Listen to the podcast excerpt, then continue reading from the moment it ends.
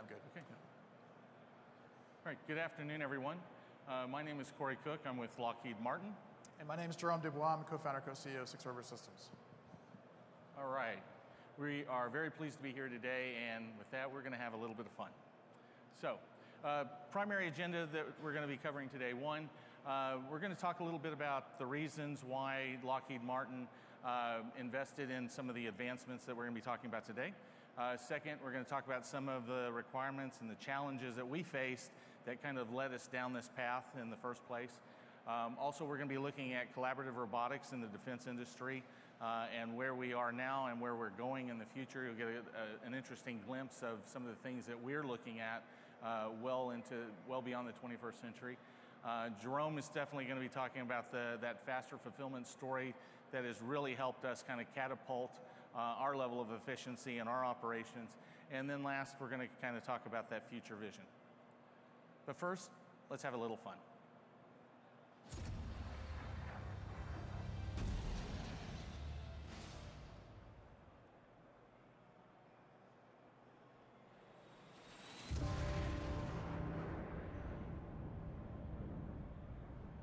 Your instructor is one of the finest pilots this program has ever produced.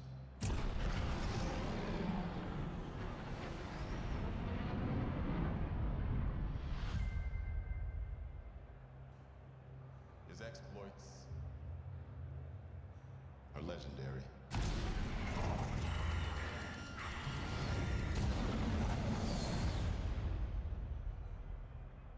What he has to teach you may very well mean the difference between life and death.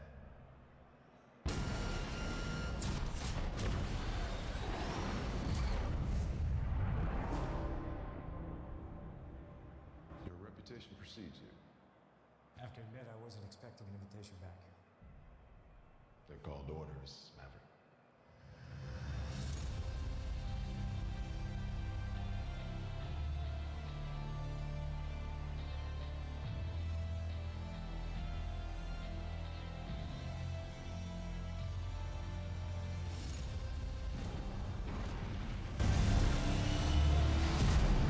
Good morning, aviators. This is your captain speaking. Today's exercise is dogfighting. Two versus one? He's gotta be kidding.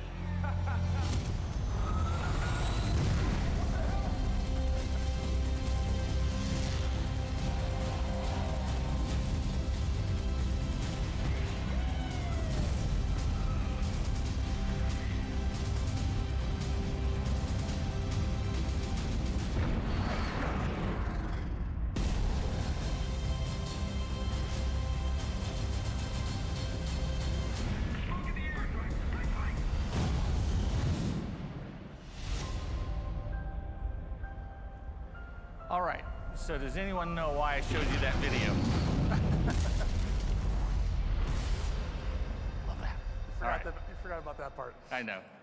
He goes, damn that guy. Okay, does anyone know why I showed that video? I'll tell you in just a moment. All right. All right, so Corey Cook, I'm from RMS Orlando. Uh, for those of you who don't know, Lockheed is broken down into four primary divisions uh, aeronautics, missiles and fire control, space systems, and rotary and mission systems. And of the four, RMS is probably the, the one that's probably a little bit more ambiguous than the others, but it's, it's actually the one that's kind of a culmination of the other three. And being that we have a combination of the aviation systems, modeling and simulation, training, uh, autonomous systems, but we are also the supply chain and logistics branch of Lockheed Martin. And that's kind of where my domain falls in. I'm kind of that mix between the autonomous systems and the, the uh, supply chain, global, global supply chain logistics. So, now that question. So, why Top Gun? Well, there's actually a couple of reasons. Number one, it was a really cool video, and that's good enough. Number two, true story 1987, my entire family is Air Force. I saw the movie, it got me. I ended up joining the Navy, became an enlisted nuclear engineer, got my commission, became a supply officer, took me down the pathway of advanced technologies for logistics, ended up retiring as supply corps commander, and voila, that's how I inadvertently ended up here today. So, number two. But number three, Lockheed Martin ends up running a contract called IPV. IPV is the Industrial Product Support Vendor Product uh, Program. And what that means is that we run all the supply chain for the entire Air Force globally for every single aircraft, regardless of whether Lockheed makes it or manufactures it or uh, operates it or not. Every single aircraft, every single missile system, everything worldwide. And we maintain it in three primary depots. And so that is a rather complicated task, but you're going to see why it's, ta- why it's rather complicated in just a second. See a plethora of, of vintage aircraft here, but let's start with the lower right-hand corner and P-51 Mustang. Jet fighters equal parts, and they equal a lot of parts. The P-51 Mustang, roughly 30,000 parts. Then we moved into the 1950s F-86 Sabre jet, 170,000 parts. Then we ended up going to the F-15, and what do we have? 350,000 parts, and that's about the norm for most jet fighters. But now we've gone into this whole next gen of fighter, the F-22, the F-35, and you're in, looking at about 425,000 parts. so now you look across the entire fleet of the Air Force and all of the aircraft that they have in their arsenal.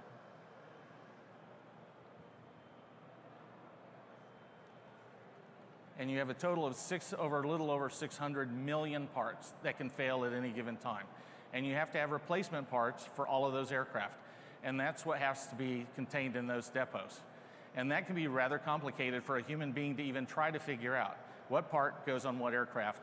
And we realized that we needed help, and it was evident based on our daily operations. So that was one facet of our problem. The second is our production line in, uh, this is Aero Fort Worth, this is our F 35 production line. One, we have very complex working environments. The F 35 production line produces every variant of the F 35, but that production line changes. So it literally is dynamic in that as it goes down, it will literally shift and create an entirely different type of F 35. So one will be the standard F-35, the other one will be the VTOL 35. And as that line changes, all of the parts required for that aircraft will also change. All the supply replenishment for that aircraft will also change that feeds that line. Again, very complicated process. All the security requirements for that, extremely complicated, not only for the line itself, but for the personnel that have to be on that line. Workforce personnel issues, you can imagine, very, very complicated the personnel that have to feed that line are aerospace engineers. They're not just anyone who can come in, and those aerospace engineers can cost anywhere from 50 to 60 to 180 dollars an hour. And those are the ones who are actually doing supply chain replenishment because they are having to recognize very complicated parts in that process. Non standardized processes. We talked about that. The line's always constantly changing, it's shifting. It is literally a transformer in that production assembly line. Inventory validity issues kind of goes without saying based on the number of parts. Uh, inconsistent productivity. It was definitely a challenge not only for this operation, but through a number of our operations. And then last, trying to maintain metrics definition and try to get a good grasp on the overall capability and efforts and how to plan dynamically for this operation became a, a, a worrisome effort for us. Great. I guess this is where I come in, huh, Corey? All yours. So, uh, Corey, uh, and I think we met in 2018 for the first time. Yep. Um, and we started on our path. And what brought Corey to Six River was he was looking at technologies. We'll talk a little bit more about that. To give you some background on Six River, we were founded in 2015, so uh, this is our fifth year of existence.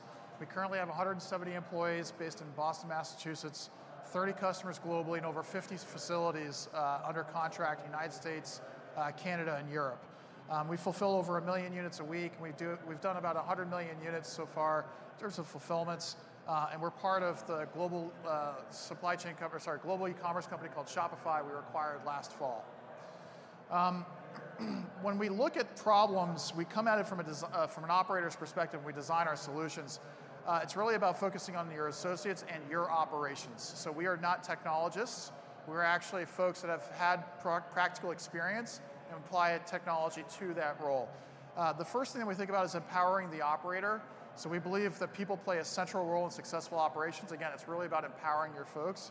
The second rule is around enhancing every scan. We want to improve operations with intuitive uh, uh, products built on an intelligent platform. So it's all about different types of products. It's not just robots. You don't see robotics in our name. We do lots of different types of technologies, as you'll see in our booth. Um, the third rule is around flexibility than productivity. So Corey pointed out that the line is constantly changing. His business needs are constantly changing. Even for a very large company like Lockheed, who has a lot of different products that they're pulling out all the time, their business is changing on a per contract contract basis, just like most of yours is probably changing. And the last thing is data is kind of the core of what we do. So we do data informed decisions. We effectively use data as the foundation, and then we apply common sense on top of that. So we allow our operators to make the ultimate decision, but we make recommendations to make your life easier. And that's whether you're an hourly associate picking with our mobile robot called Chuck, or if you're managing the floor of the warehouse through our uh, web based management consoles. The way the system works, it's actually pretty simple. Um, what we've done is we've eliminated a lot of walking. We'll talk a little bit more about that. But the first part of the process is called induction. Induction is when we take in the feeds from the warehouse management system, and we kind of take over the outbound scheduling process at this point. So the WMS is sending us orders and containers, uh, shipments that they want us to process. Uh, and from there, we actually go through a smart work allocation, essentially building out the work on the chuck in a batch um, to minimize the amount of walking that that operator is going to do. The second thing is once that work is inducted, it may travel past what we call the Fastlane product. Fastlane is a robotic arm solution that is used to pick high velocity product that maybe one out of every four or five orders has a product there. So it'll pick off pallet, place it onto the chuck, and then uh, the chuck will then travel over to what's called a meeting point. The meeting point's where the associates badge into the chuck, and then the chuck will lead them through their work. That associate doesn't know whether or not the chuck has got batch picks or single unit picks or discrete orders on it. The associate doesn't really care. It just follows the chuck and it's doing what the chuck tells it to do. Uh, it eliminates a lot of the long walk, what we call this long walk, by traveling autonomously from the induction area to the meeting point. In the picking process, the operator, the associate, is just following Chuck along, so it shows an image of the product. Uh, it's a hands-free scanner, and it's pacing the associate from location to location. So you don't have to think about where you're going next and it keeps the operator on task. When that work is done with that chuck, the chuck lets the operator know, hey, I'm done, go badge into the next chuck at location XYZ.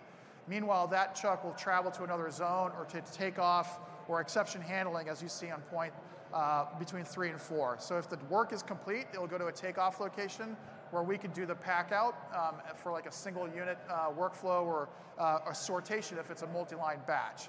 Those are all things that Six River controls in the outbound workflow. Most of our customers will use the chuck for discrete order picking, but oftentimes we do some additional sophisticated stuff like the batching and, and singulation. Oh, sorry. That's the system overview. Okay. All right, here you go. And so now to the fun part. What did all of this effort really result in? So, in our operation in Oklahoma City, we, we have one of our three depots.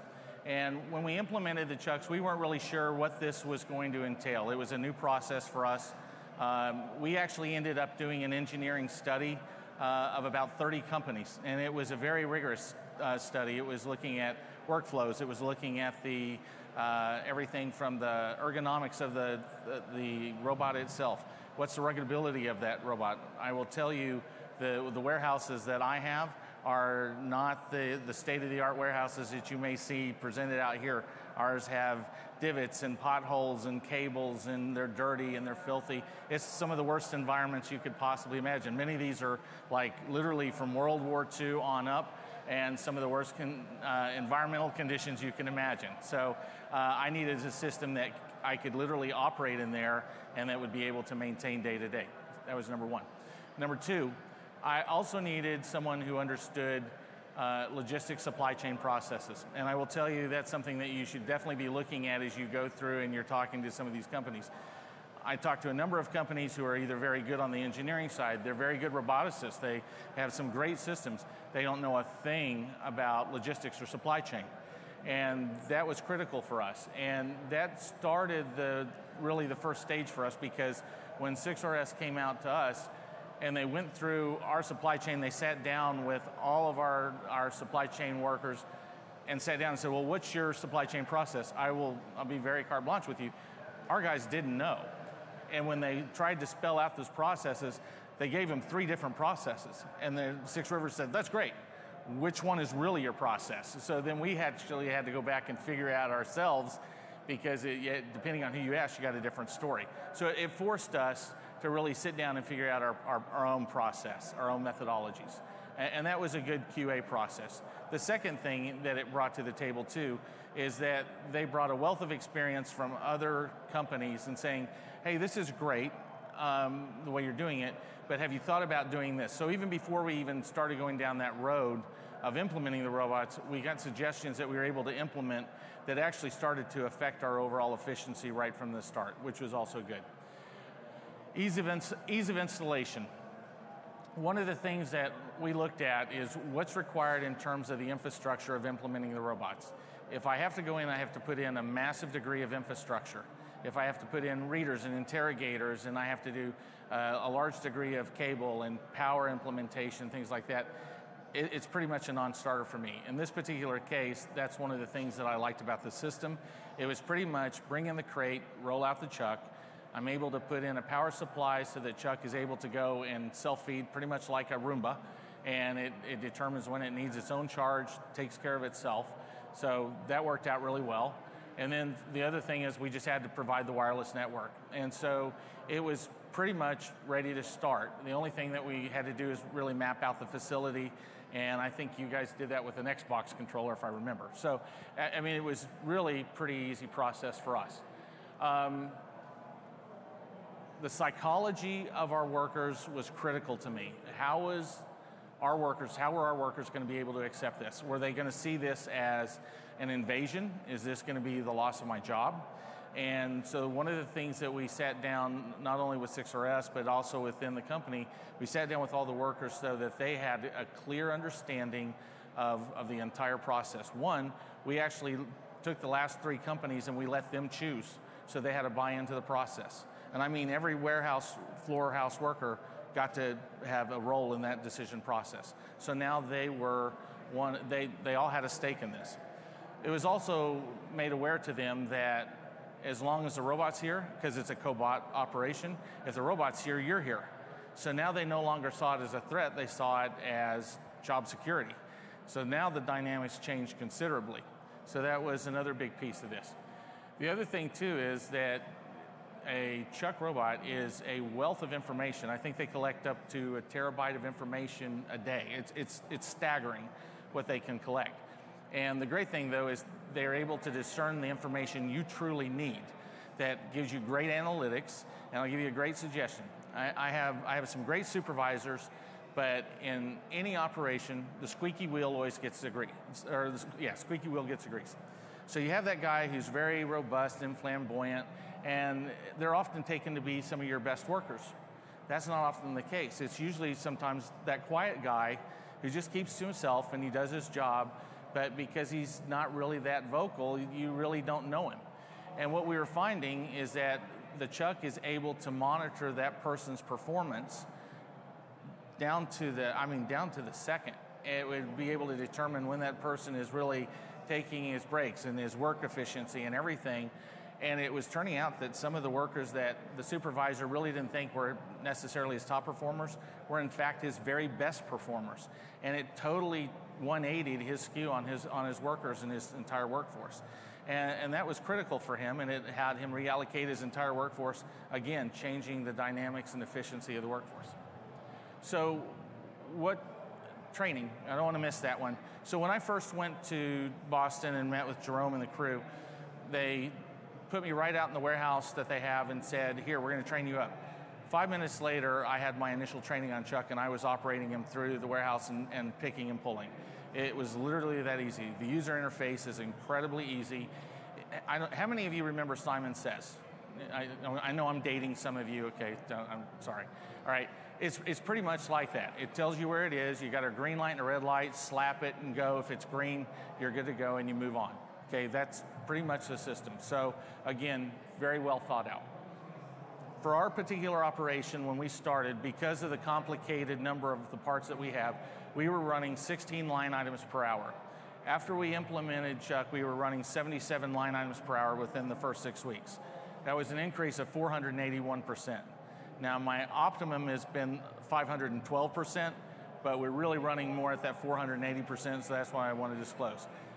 I mean, that's an increase in productivity of almost 500%. That's unheard of for us. I mean, for just about any operation.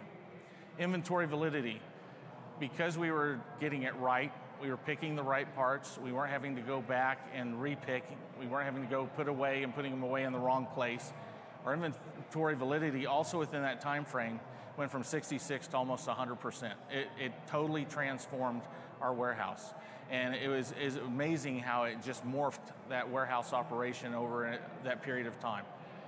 Um, ROI in nine months, I know what Jerome told me. I know what his team told me. I didn't believe them, okay?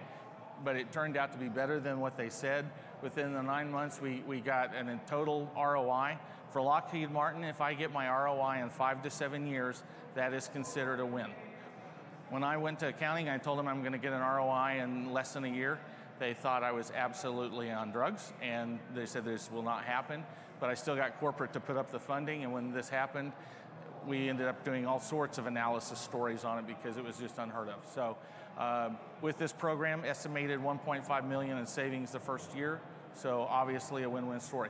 Because of this effort, in uh, Orlando, we have what's called our Innovation uh, Center. And in that Innovation Center, we've actually built our warehouse of the future.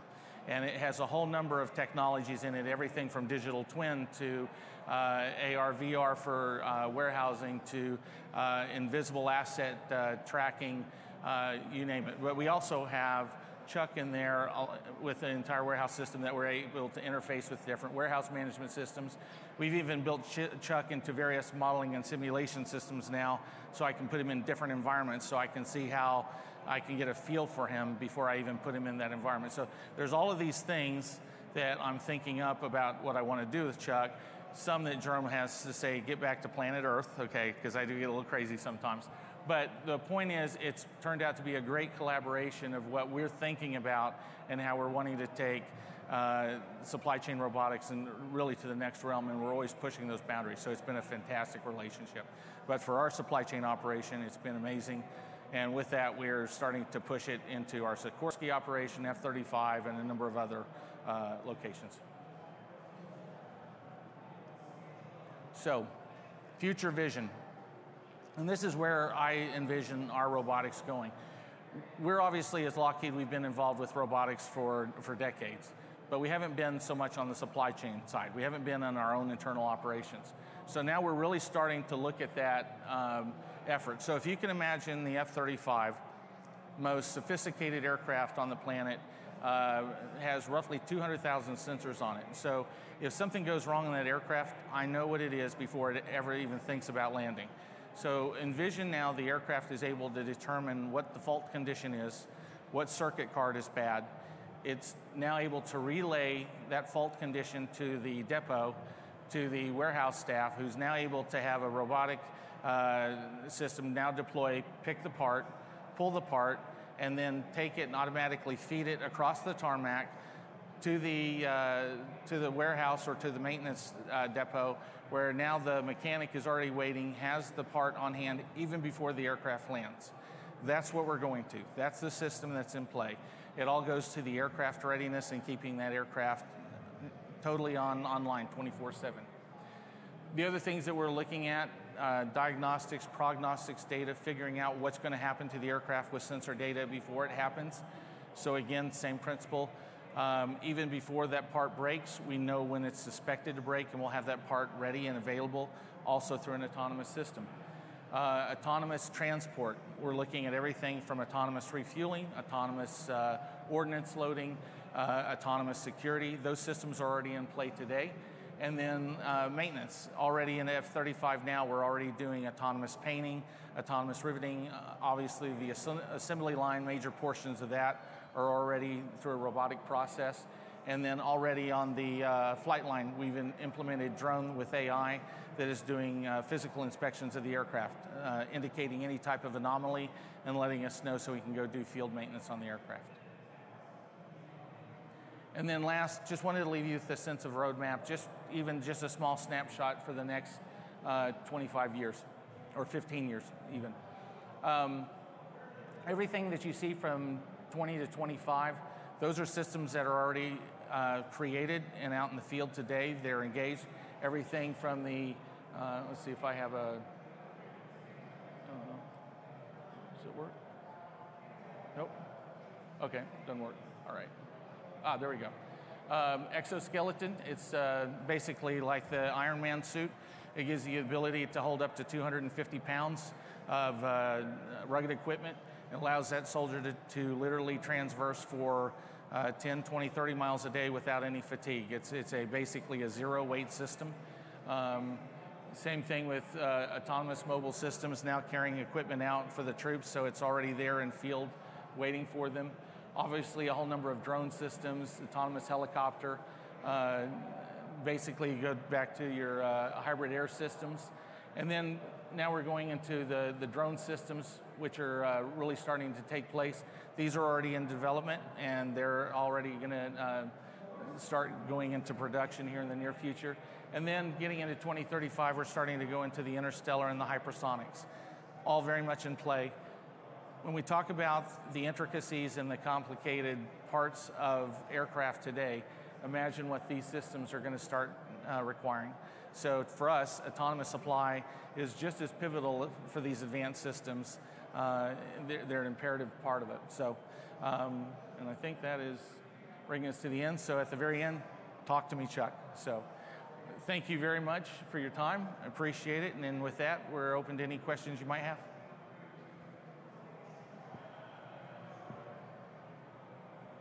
Question in the back? How many chucks do they? Oh, um, and uh, each of our depots we have eight, and so with the F-35 production, we're looking at anywhere from 70 to 100. So uh, obviously that facility is one mile long for one continuous uh, assembly line production. And just to add to that, our, our starter setup uh, is about eight chucks, and that will support about four to five pickers. All right, so it's generally between one and a half to two chucks per picker. Okay. All right. Anyone else? All right. We thank you for your time. And uh, if you have any other questions you might have, yep. feel free to come up and ask us. We've got a demo just out here at 47, uh, sorry, 7489, uh, just outside this door. So feel free to stop by. You can see our end-to-end capabilities. Okay.